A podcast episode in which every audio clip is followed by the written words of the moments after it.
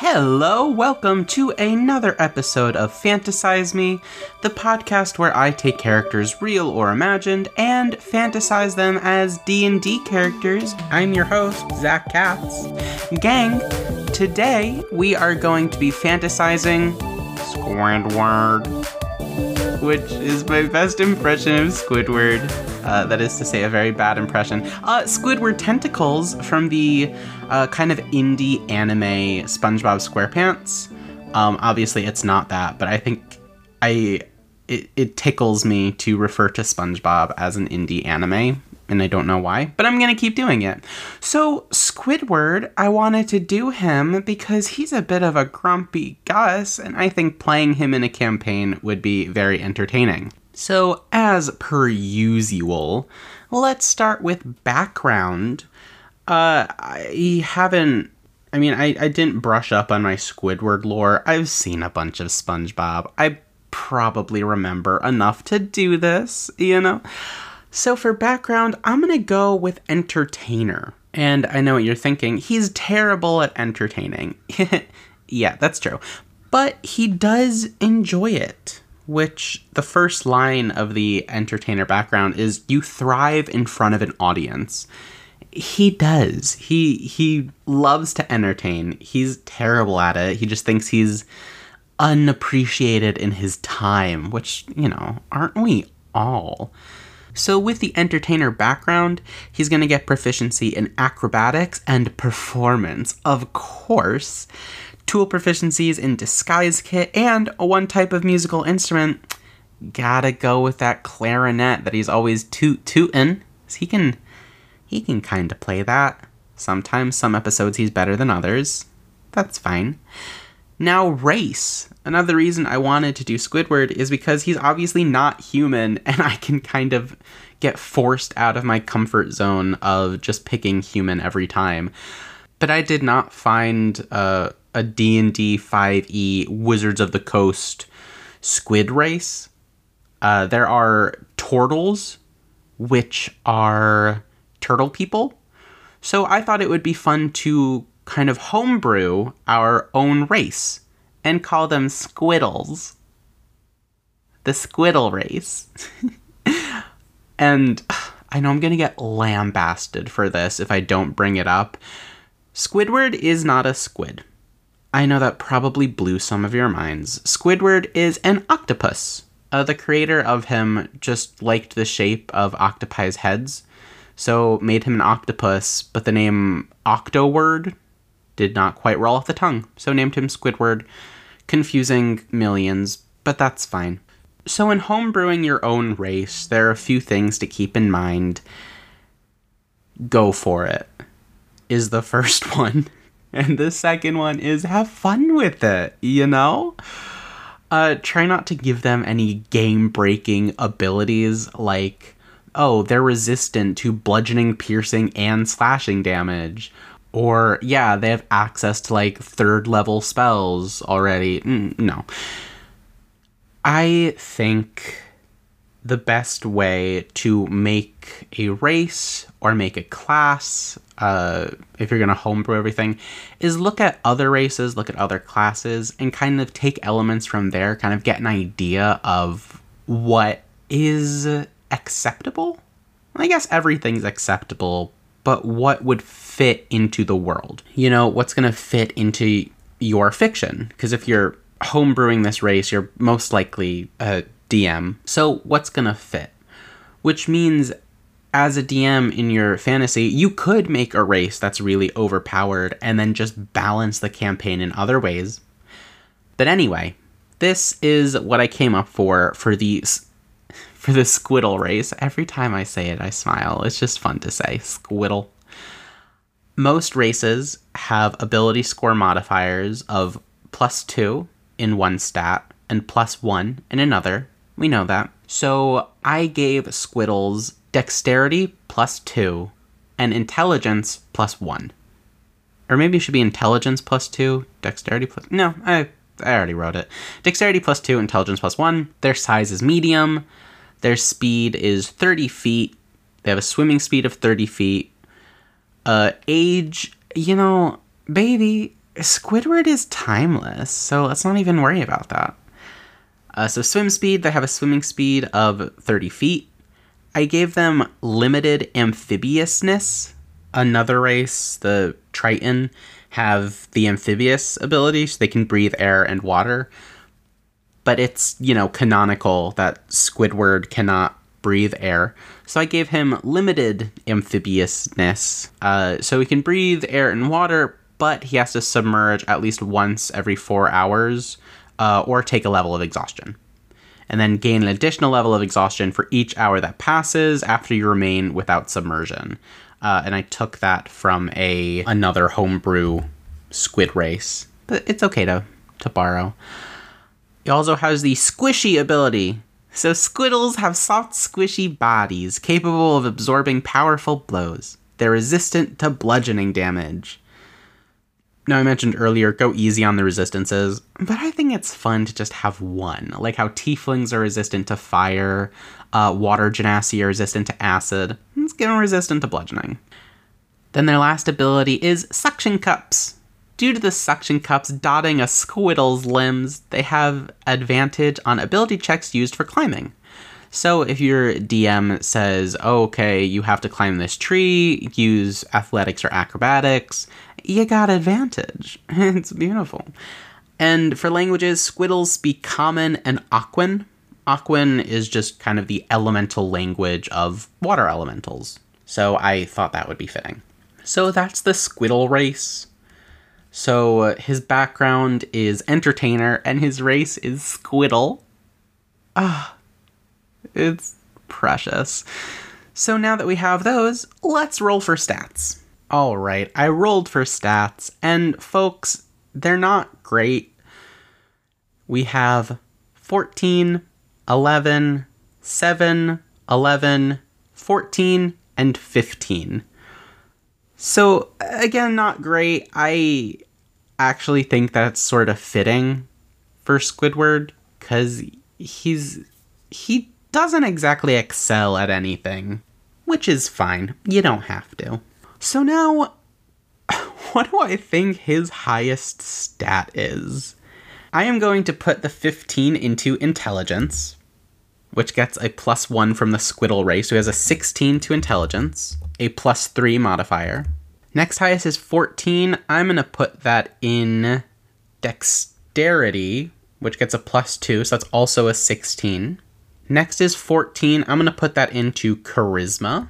11 is going to go into Constitution. Ooh, a plus zero modifier to Constitution. Not, not great. The next 11 is going to go into Strength. Mm, yeah, yeah, it's going to go into Strength.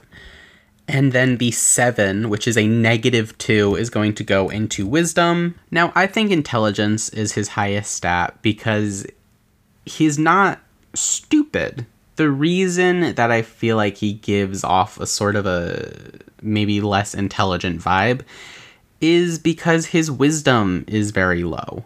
So to me, the distinction between those is intelligence is having a lot of information in your head, wisdom is knowing how to use it. He does not know how to use it, which is why he has dreams of grandeur but never really does anything about it, you know? Mm. Anyway.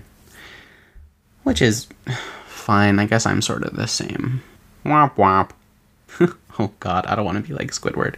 So now he's already proficient in acrobatics and performance. So that's a plus five for acrobatics, a plus four for performance. Okay, so now that we have his stats, we can pick his class.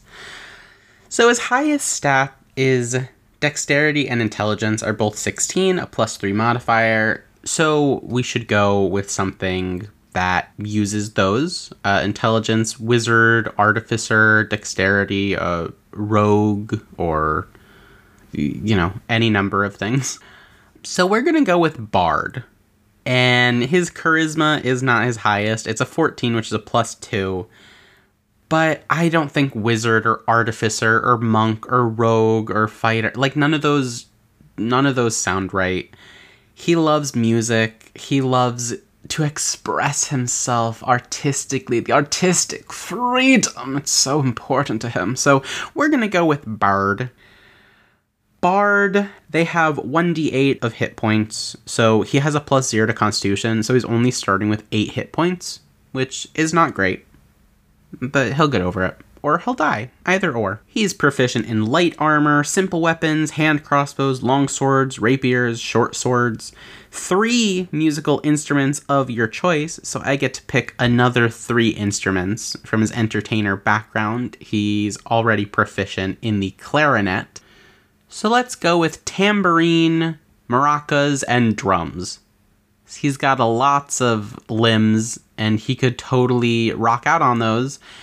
So, since those don't use his mouth to play, he could play his clarinet, a tambourine, maraca, and the other thing I said drums.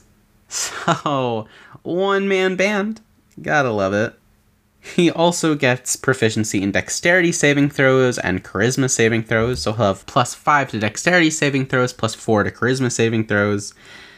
Uh, and he can be proficient in any three skills of his choice. What would Squidward be proficient in? Uh, let's do history, sleight of hand, because he's got lots of them, and stealth. I don't have a good reason for stealth. I just think it's funny to think of Squidward sneaking around. Uh, and I, I see that he has negative two to perception, which is terrible. Perception is used all the time. Having a negative two to it is is awful.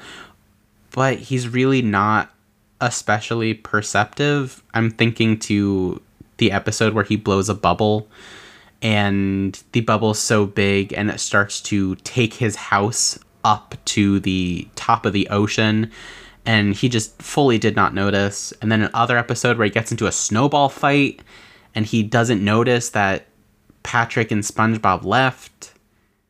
Man, I should rewatch SpongeBob. It's gotta be like one of my top anime. uh, as a first level bard, he's gonna get bardic inspiration. He has a d6 that he can give to whomever and on a skill check, an attack roll, a saving throw, before they know if it succeeds or fails, they can choose to roll that d6. And he has an amount of those equal to his charisma modifier, so right now he has two, and can give them away as a bonus action.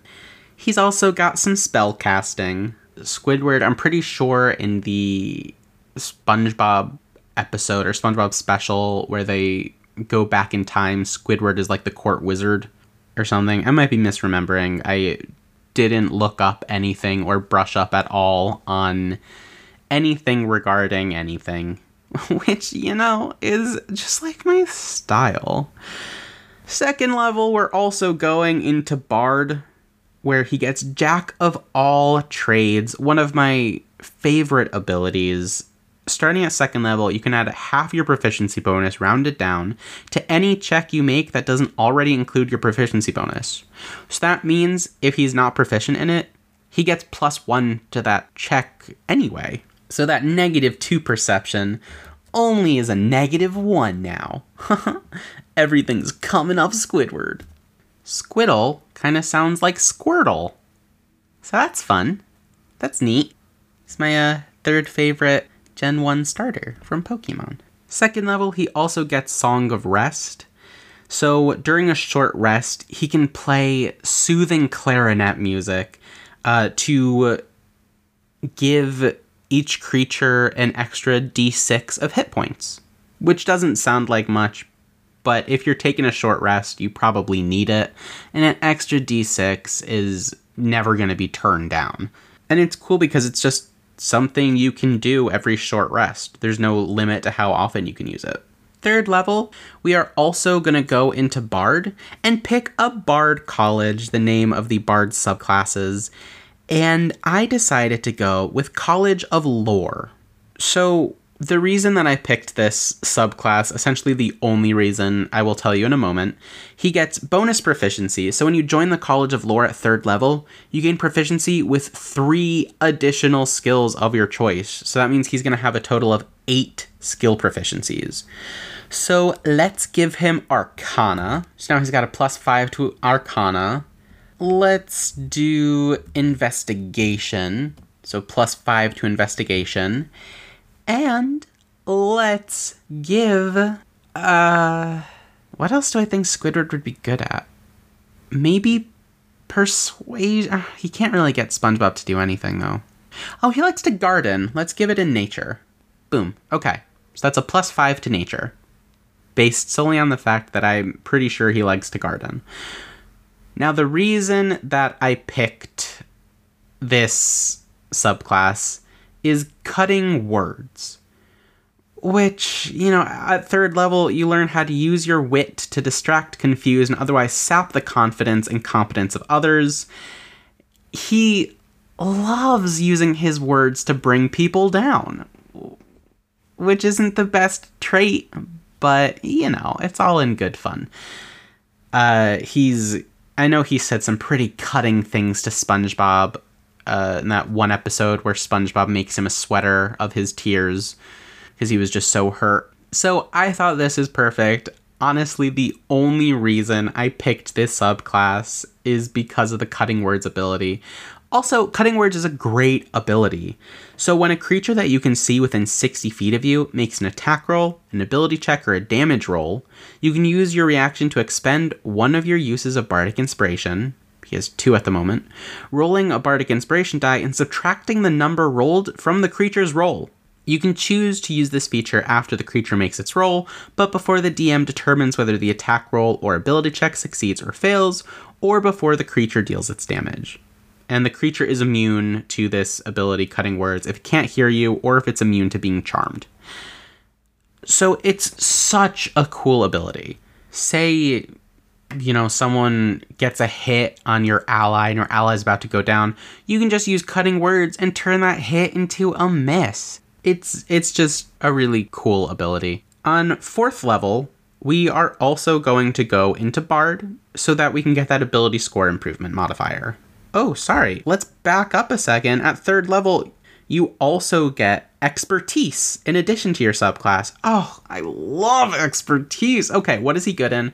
Obviously, performance. So, performance is going to be a plus six. Ah, yes. And acrobatics, because he loves dance. He loves to dance, I'm pretty sure. Uh, so that's a plus seven to acrobatics. Beautiful. Oh, I love expertise. You choose two of your skill proficiencies. Your proficiency bonus is doubled for any ability check you make that uses either of the chosen proficiencies. So he's proficient in eight different things. So we had a lot to choose from, but I think performance and acrobatics are the most fitting. Uh, it just so happens that those are the proficiencies given to him by his entertainer background. So, fourth level, he gains an ASI, an ability score improvement. We're not going to take a feat yet. We're going to raise his constitution to 12, which gives him a plus 1, and we're going to boost his wisdom to 8, making it a minus 1 instead of a minus 2. I don't think we're going to increase it further to get it up to plus 0 because he doesn't need that because of the jack of all trades ability, half his proficiency bonus rounded down is added to any ability check that doesn't already have his proficiency. So even though his perception should be negative one, right now it's just plus zero, which is excellent. Uh, I've had people ask me if this includes saving throws. It does not. It says uh, add it to an ability check you make. So saving throws are not an ability check, they are saving throws. At fifth level, we are going to multi-class. So again, highest is intelligence and dexterity. We're gonna go with Warlock, which also uses charisma. I again, just none of none of the others seemed fitting for Squidward. It's kind of hard to find a match for classes with a character that isn't really adventurous or isn't an adventurer. But I did my best. So at first level, he gets Pact Magic and his otherworldly patron.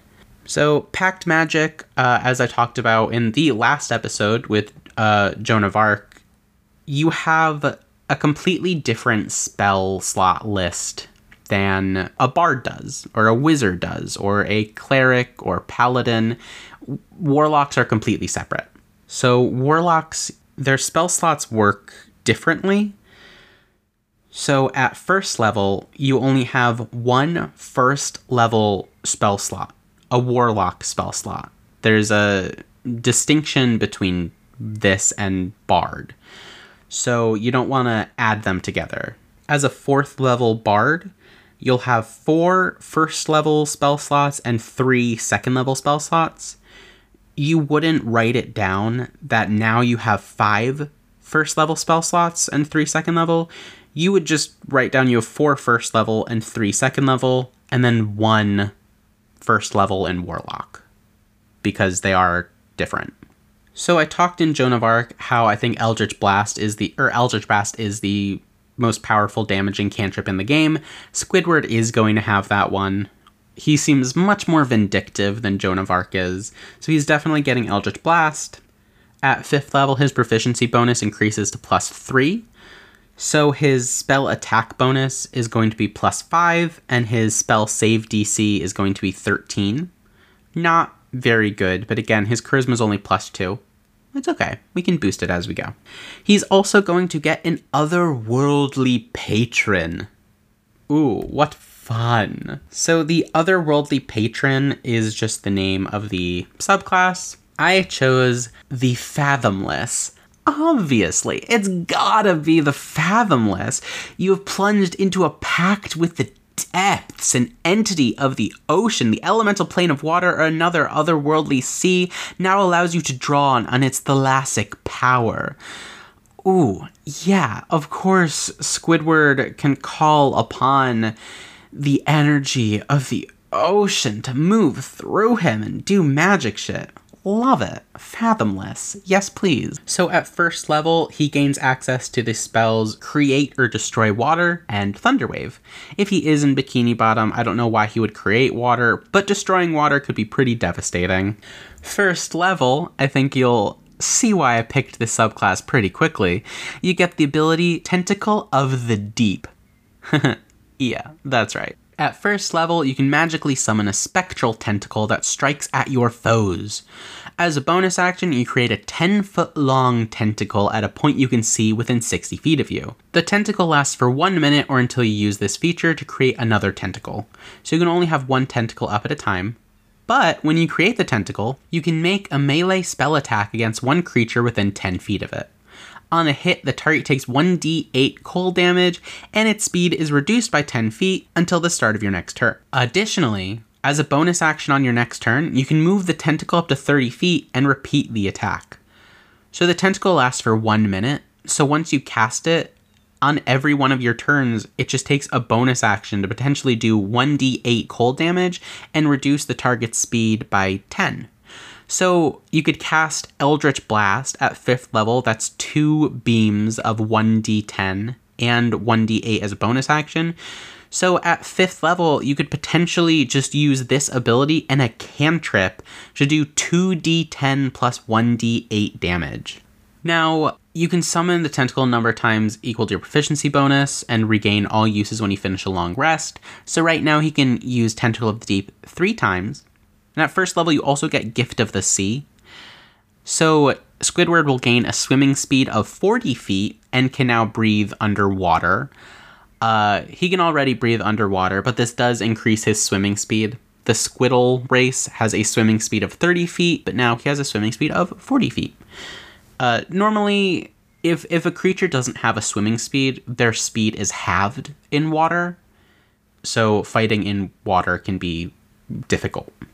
Next, for sixth level, we are going to also take that in Warlock. So this is going to give him Eldritch Invocations.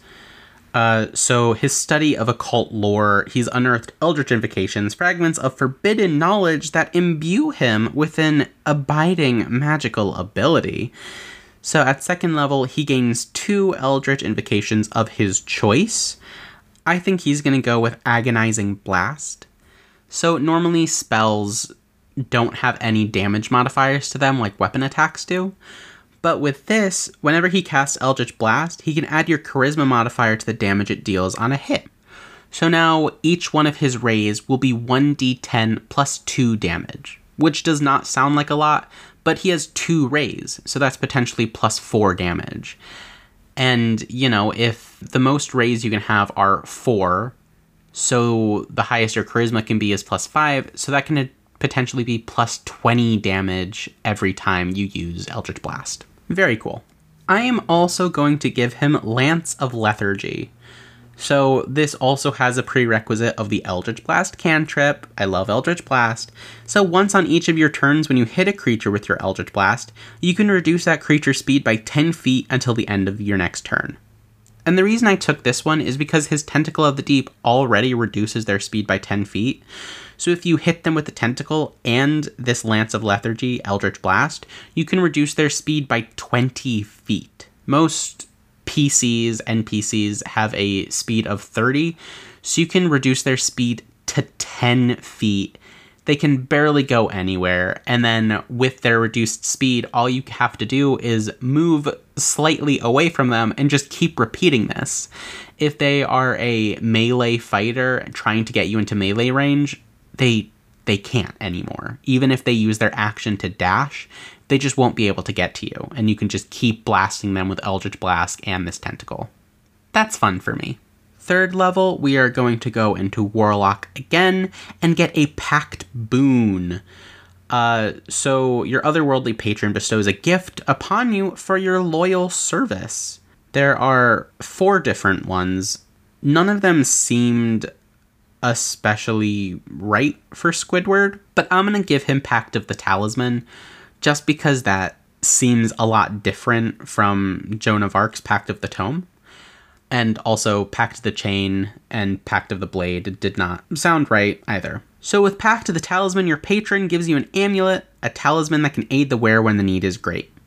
So, when the wearer fails an ability check, they can add a d4 to the roll, potentially turning the roll into a success. You can use this a number of times equal to your proficiency bonus, and all expended uses are restored when you finish a long rest. So that's really cool. Right now, we're at 7th level overall, so his proficiency bonus is plus 3, so he can use this 3 times. If he fails an ability check, he can just add a d4 to the roll. Beautiful. One thing I really like about D&D is we just did a warlock last week. Joan of Arc was a warlock, celestial warlock. And Squidward's also a warlock, but they're so different. You can have two characters of the same class and have them be so different. Honestly, I've had some players pick the same class and same subclass and just play their characters in a way and pick their spells in a way that made them so different from each other, which I think is very cool. I love the flexibility that the game allows eighth level, we're going to go fourth in Warlock to get that ability score improvement, and we are going to finally bump up Charisma. So Charisma is going to become 16, which is a plus 3 modifier. So now he has a plus 6 to his spell attack bonus, and his spell save DC is 14. Now, because his Charisma is his spellcasting ability in Bard and Warlock, an argument could be made that it would be more beneficial to raise his charisma that first ability score improvement at level 4, but I just thought having a little bit extra health and not having such powerful negatives to wisdom was better. But if you choose to play him, then sure, you can take charisma first. Or a feat. whenever you want. It's D&D. It's it's, you know, it's what you make it. D&D is what you make it, so let's make it rock. Ninth level, we are going to hop over back to Bard. So that's a fifth level Bard. So now Squidward's Bardic Inspiration changes to a D8. So went from a D6 to a D8, and because we increased his charisma, he now has three uses of his Bardic Inspiration, which means he has three uses of cutting words. He also now has Font of Inspiration. So, beginning at 5th level, you regain all of your expended uses of Bardic Inspiration when you finish a short rest now, in addition to a long rest. Before, it was just a long rest, now you regain them all, short or long rest. Also, at 9th level, his proficiency bonus increases. So now he has a plus 7 spell attack bonus and a 15 spell save DC. And that also means because of his Jack of all trades ability, every skill that he's not proficient in now gains a plus 2. So that negative 2 perception that I was scared about because we boosted wisdom and he has a plus 2 to it is now a plus 1. Look at that. His perception is uh, out of the negatives. That's fun. Now, 10th level, we are going to take that in Bard. So, 6th level Bard, he gains Counter Charm. He gains the ability to use musical notes or words of power to disrupt mind influencing effects. As an action, you can start a performance that lasts until the end of your next turn, and during that time, you and any friendly creatures within 30 feet of you have advantage on saving throws against being frightened or charmed.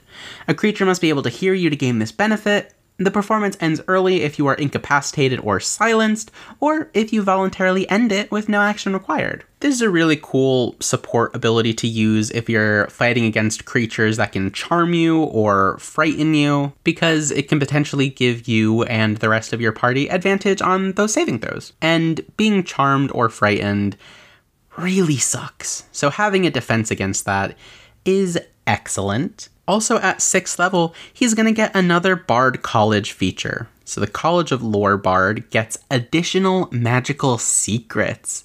Ooh. At 6th level, you learn two spells of your choice from any class. A spell you choose must be of a level you can cast, as shown on the Bard table, or a cantrip. The chosen spells count as Bard spells for you, but don't count against the number of Bard spells you know. So as a 6th level bard, you have access to 3rd level spells.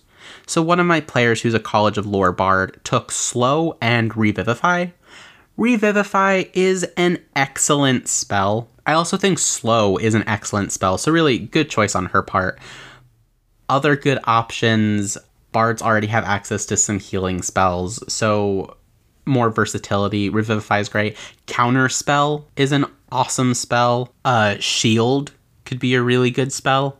Maybe even something more I don't know, maybe interesting, like conjure animals or call lightning, blink. There there are a lot of options, but this is really cool because it gives you such insane versatility cuz you can pick any two spells from any class.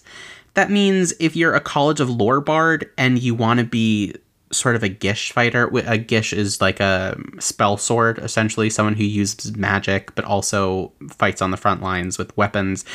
You could learn smites from the Paladin spell list. That's really freaking awesome. Now, for 11th level overall, we are going to jump back into Warlock and take the rest of our levels there. So we are going to become a 5th level Warlock which doesn't get you anything from the base class, but your Warlock spell slots change to third level.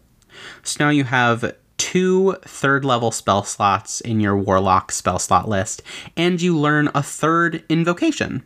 That's excellent. Now that he is Path of the Talisman, let's try to find something where prerequisite is Path of the Talisman. Okay, so I think the only one I found is called Rebuke of the Talisman, which is a pretty cool ability. So when the wearer of your talisman, so Squidward, uh, is hit by an attacker you can see within 30 feet of you, you can use your reaction to deal psychic damage to the attacker equal to your proficiency bonus and push it up to 10 feet away from the talisman wearer. That's so cool. So if Squidward gets hit by attack, he can use his reaction to automatically deal 4 damage and then push that target 10 feet away.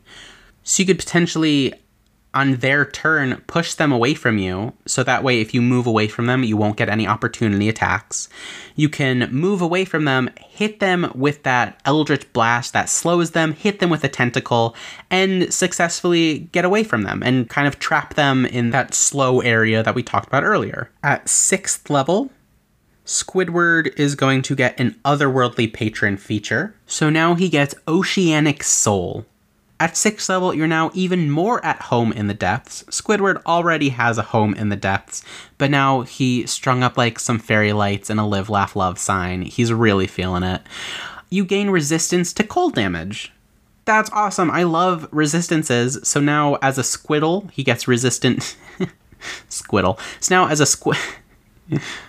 he gains resistant to bludgeoning damage, and now he has resistance to cold damage as well. In addition, when you're fully submerged, any creature that's also fully submerged can understand your speech and you can understand theirs. So that's essentially like being able to cast comprehend languages as long as you and the other person are both underwater. That's really cool. But that's not all you get at 6th level. You gain Guardian Coil. So now your tentacle of the deep can defend you and others, interposing itself between them and harm. When you or a creature you can see takes damage while within 10 feet of the tentacle, you can use your reaction to choose one of those creatures and reduce the damage that creature by 1d8.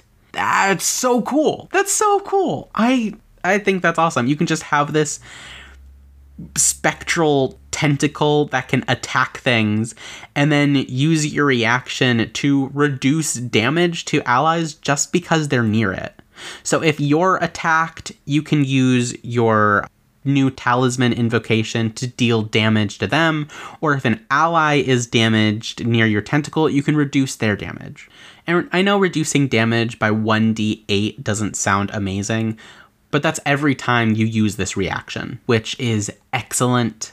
Ugh, you gotta, you simply gotta love it. 7th level in Warlock, 13th level overall. His spell slots change to 4th level. He still has two spell slots, now a 4th level in the Warlock spell slot list, and gains another invocation.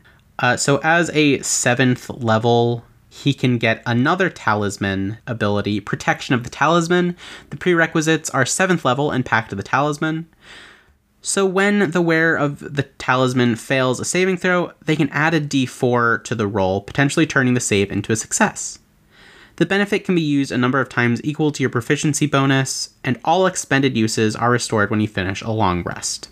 So your proficiency bonus now is plus 4, so you can use this a number of 4 times. So, with the original Pact of the Talisman, when you fail an ability check, you can add a d4 to the roll, uh, an amount of times equal to your proficiency bonus. But now, because of this Eldritch Invocation, you can add a d4 to the saving throw equal to your proficiency bonus. So you have four times you can add a d4 to a failed ability check, and now four times you can add a d4 to a saving throw which is so cool because the kind of build that we've given him, he has bardic inspiration, which can raise his allies' rolls. He has cutting words, which can reduce his enemies' rolls. And now he has Pact of the Talisman and Protection of the Talisman, where he can add to his rolls as well. He's just manipulating everything, and he's not even a divination wizard. Squidward, you manipulative bastard. I love you. At 8th level, he's going to gain another ability score improvement. So, you know me, usually at this point I would have at least one feat, but his stats are really low, and I did not help by picking two classes that used his second highest stat, or I guess third highest stat, instead of his two highest dexterity and intelligence. So this is totally on me, but I think it him having working on charisma just fits better. So we're going to bump charisma up to 18, giving that a plus 4 to charisma.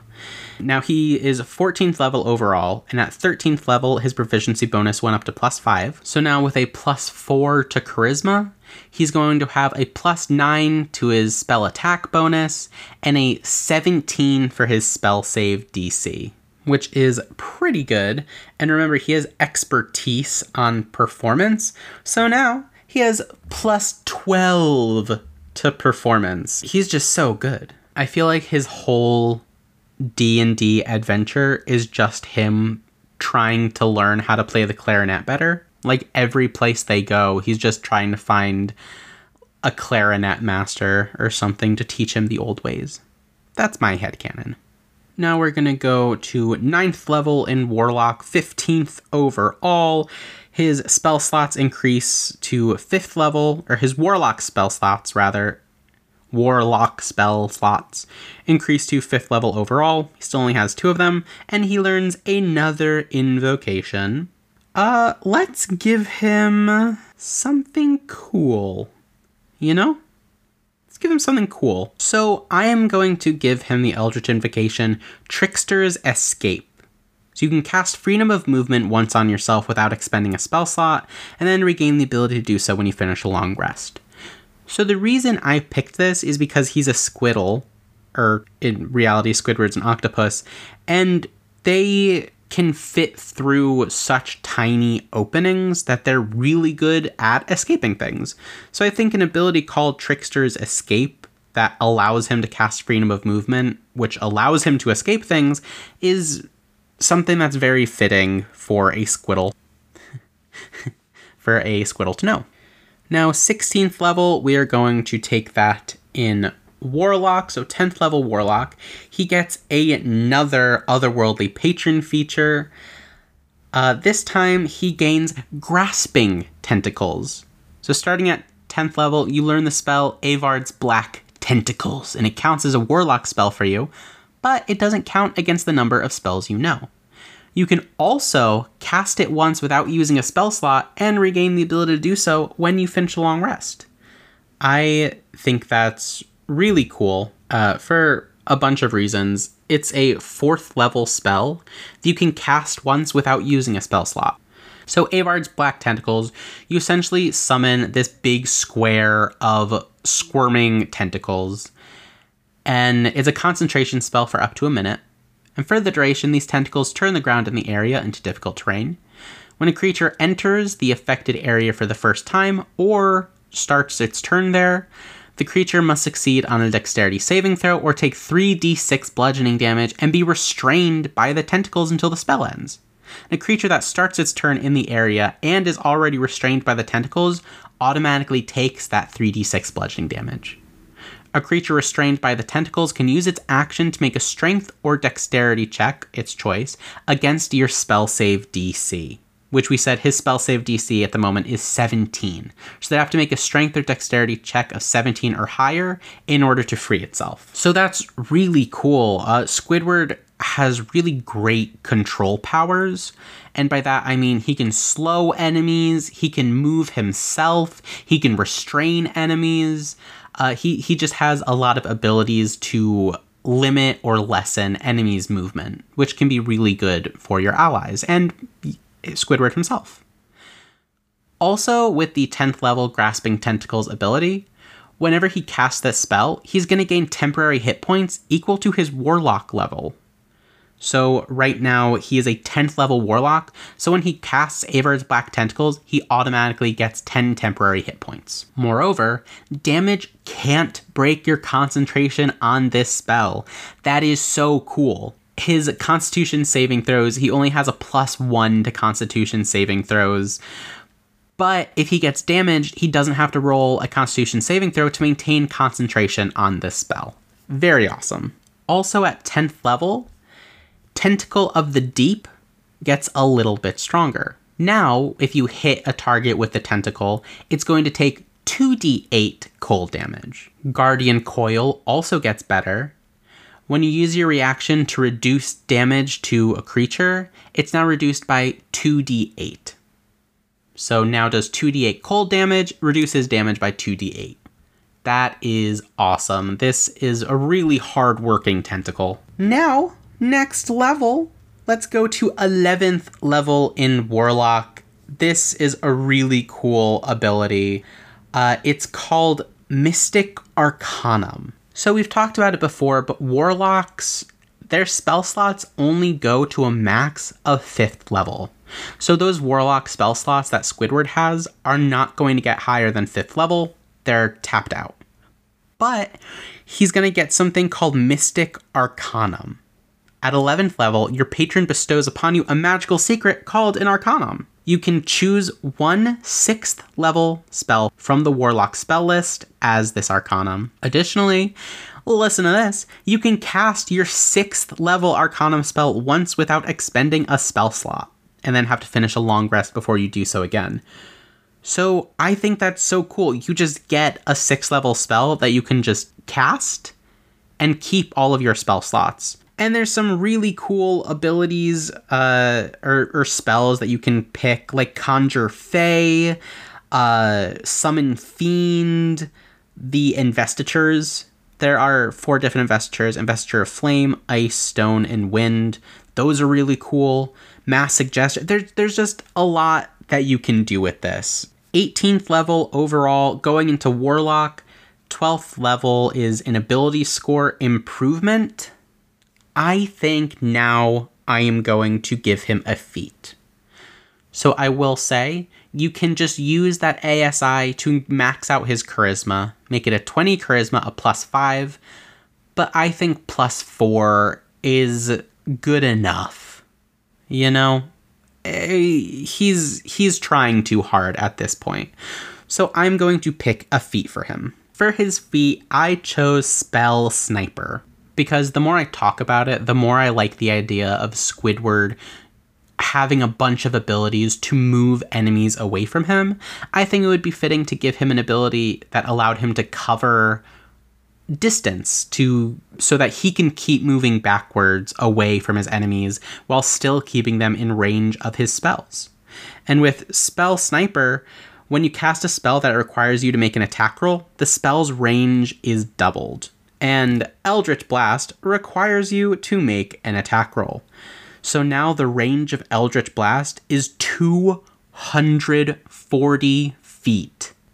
That's insane. It's it's called Spell Sniper for a reason, but 240 feet, he can be so far away from them and just keep blasting them. Uh, at this level, Eldritch Blast's power is maxed out, so that's four rays for his Eldritch Blast.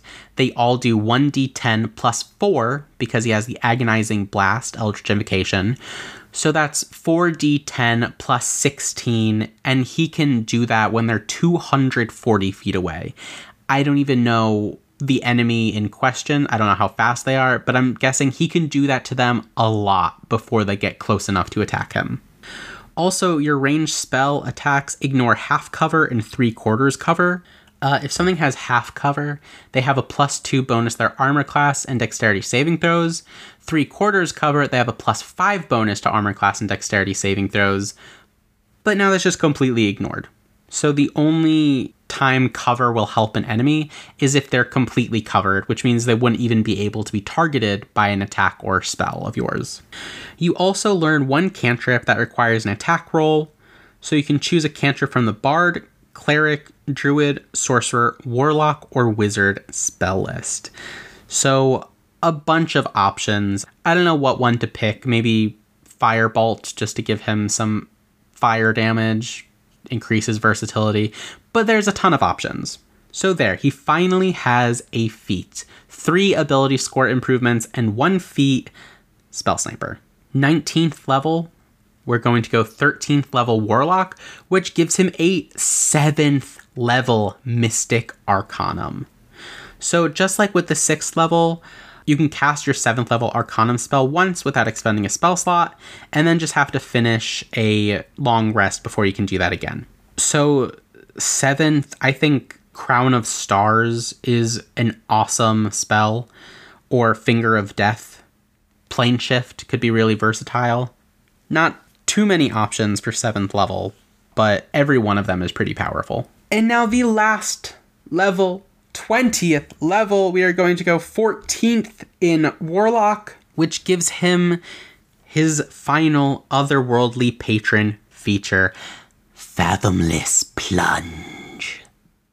Fathomless Plunge. When you reach 14th level, you can magically open temporary conduits to watery destinations. As an action, you can teleport yourself and up to five other willing creatures that you can see within 30 feet of you. Amid a whirl of tentacles, of course, you all vanish and then reappear up to one mile away in a body of water you've seen. pond size or larger, or within 30 feet of it, each of you appearing in an unoccupied space within 30 feet of the others. Once you finish this feature, you can't use it again until you finish a long rest or a short rest. So that's really cool. I feel like a lot of the higher level subclass abilities is just one thing that's somewhat underwhelming per long rest. But this is a kind of cool thing that you can do every short rest. I like that a lot. So, Fathomless Plunge, you can essentially teleport into a body of water as long as it's a mile away from your current location. So that's really cool. Now you have all of these support options to slow your enemies, to reduce damage to your allies, to give them bardic inspiration, cutting words. You you've got a lot going on. And now you have this amazing ability to allow your allies to retreat. And I feel like retreating in D&D in my experience anyway, is something that players just do not just they just they just don't think of it. They're like, "Oh, I rolled initiative. I'm in combat. Either I kill this thing or it kills me." There's no there's nothing else. But you can just you can just run away. M- most of the time. You can just leave. And with Fathomless Plunge, boy, howdy can you do that? You and up to 5 other willing creatures can just jump into a tentacle portal, essentially, and just come up in a pond. So yeah, that's that's something. And that is Squidward. 20 levels of fun, let me tell you. He is an entertainer. His race is Squiddle, the race that we really quickly homebrewed in the beginning just because we could. His strength is 11, Dexterity 16, Constitution 12, Intelligence 16, Wisdom 8, Charisma 18. He has plus 15 to acrobatics, plus 9 to arcana, plus 9 to history, plus 9 to investigation, plus 9 to nature, plus 16 to performance, plus 9 to sleight of hand, and plus 9 to stealth. Truly an obscene amount of proficiencies, and two skills, acrobatics and performance, that he has expertise in. That means every time he tries to play his clarinet, he gets a plus 16 to that roll. I love that. Dexterity saving throws are plus 9, charisma saving throws are plus 10. He can speak Common and Aquan. He's a 6th level College of Lore Bard and a 14th level Fathomless Otherworldly Patron Warlock. He has the Spell Sniper feat and he can kick a lot of ass. So, Squidward Q Tentacles is I, I don't know. I really like this build. He has so much versatility. He's an incredible support character. And because of that Eldritch Blast and Agonizing Blast Invocation and smell, Spell Sniper feat, he can also dish out a lot of damage while staying away from the main conflict, which is good because he only has a plus one to his Constitution modifier, so his health isn't great but that's okay. He doesn't need it. He can slow down enemies, reduce damage to his allies, push enemies away, restrain them, bolster his allies' rolls, bolster his own rolls as long as he's wearing his talisman. He can give the talisman to someone else and have them bolster their rolls. He's just a really cool support character. And I think that rings true for who Squidward is as a person he, you know, he's like a kitty cat. They might be averse to affection at first, but like, just get to know them and you'll find that they're a total softy. And I think Squidward is honestly, guys, honestly, a total softy and like kind of cute, right? Does anyone else think that Squidward's like kind of bay? Oh, I can't believe I just said that on not live television. um, Squidward is Bay because he lives at the Bay. No other reason. I'm gonna cut all of this. This is terrible. This is awful content. Anyway, Thank you so much for listening to another episode of Fantasize Me. Be sure to follow me on Twitter at FantasizeMePod and email in character suggestions at fantasizemepod at gmail.com. And, you know, be sure to listen, be sure to follow the podcast, hashtag rate and subscribe, or what have you. Uh, but thank you so much for listening, and we'll do this again next week. Bye.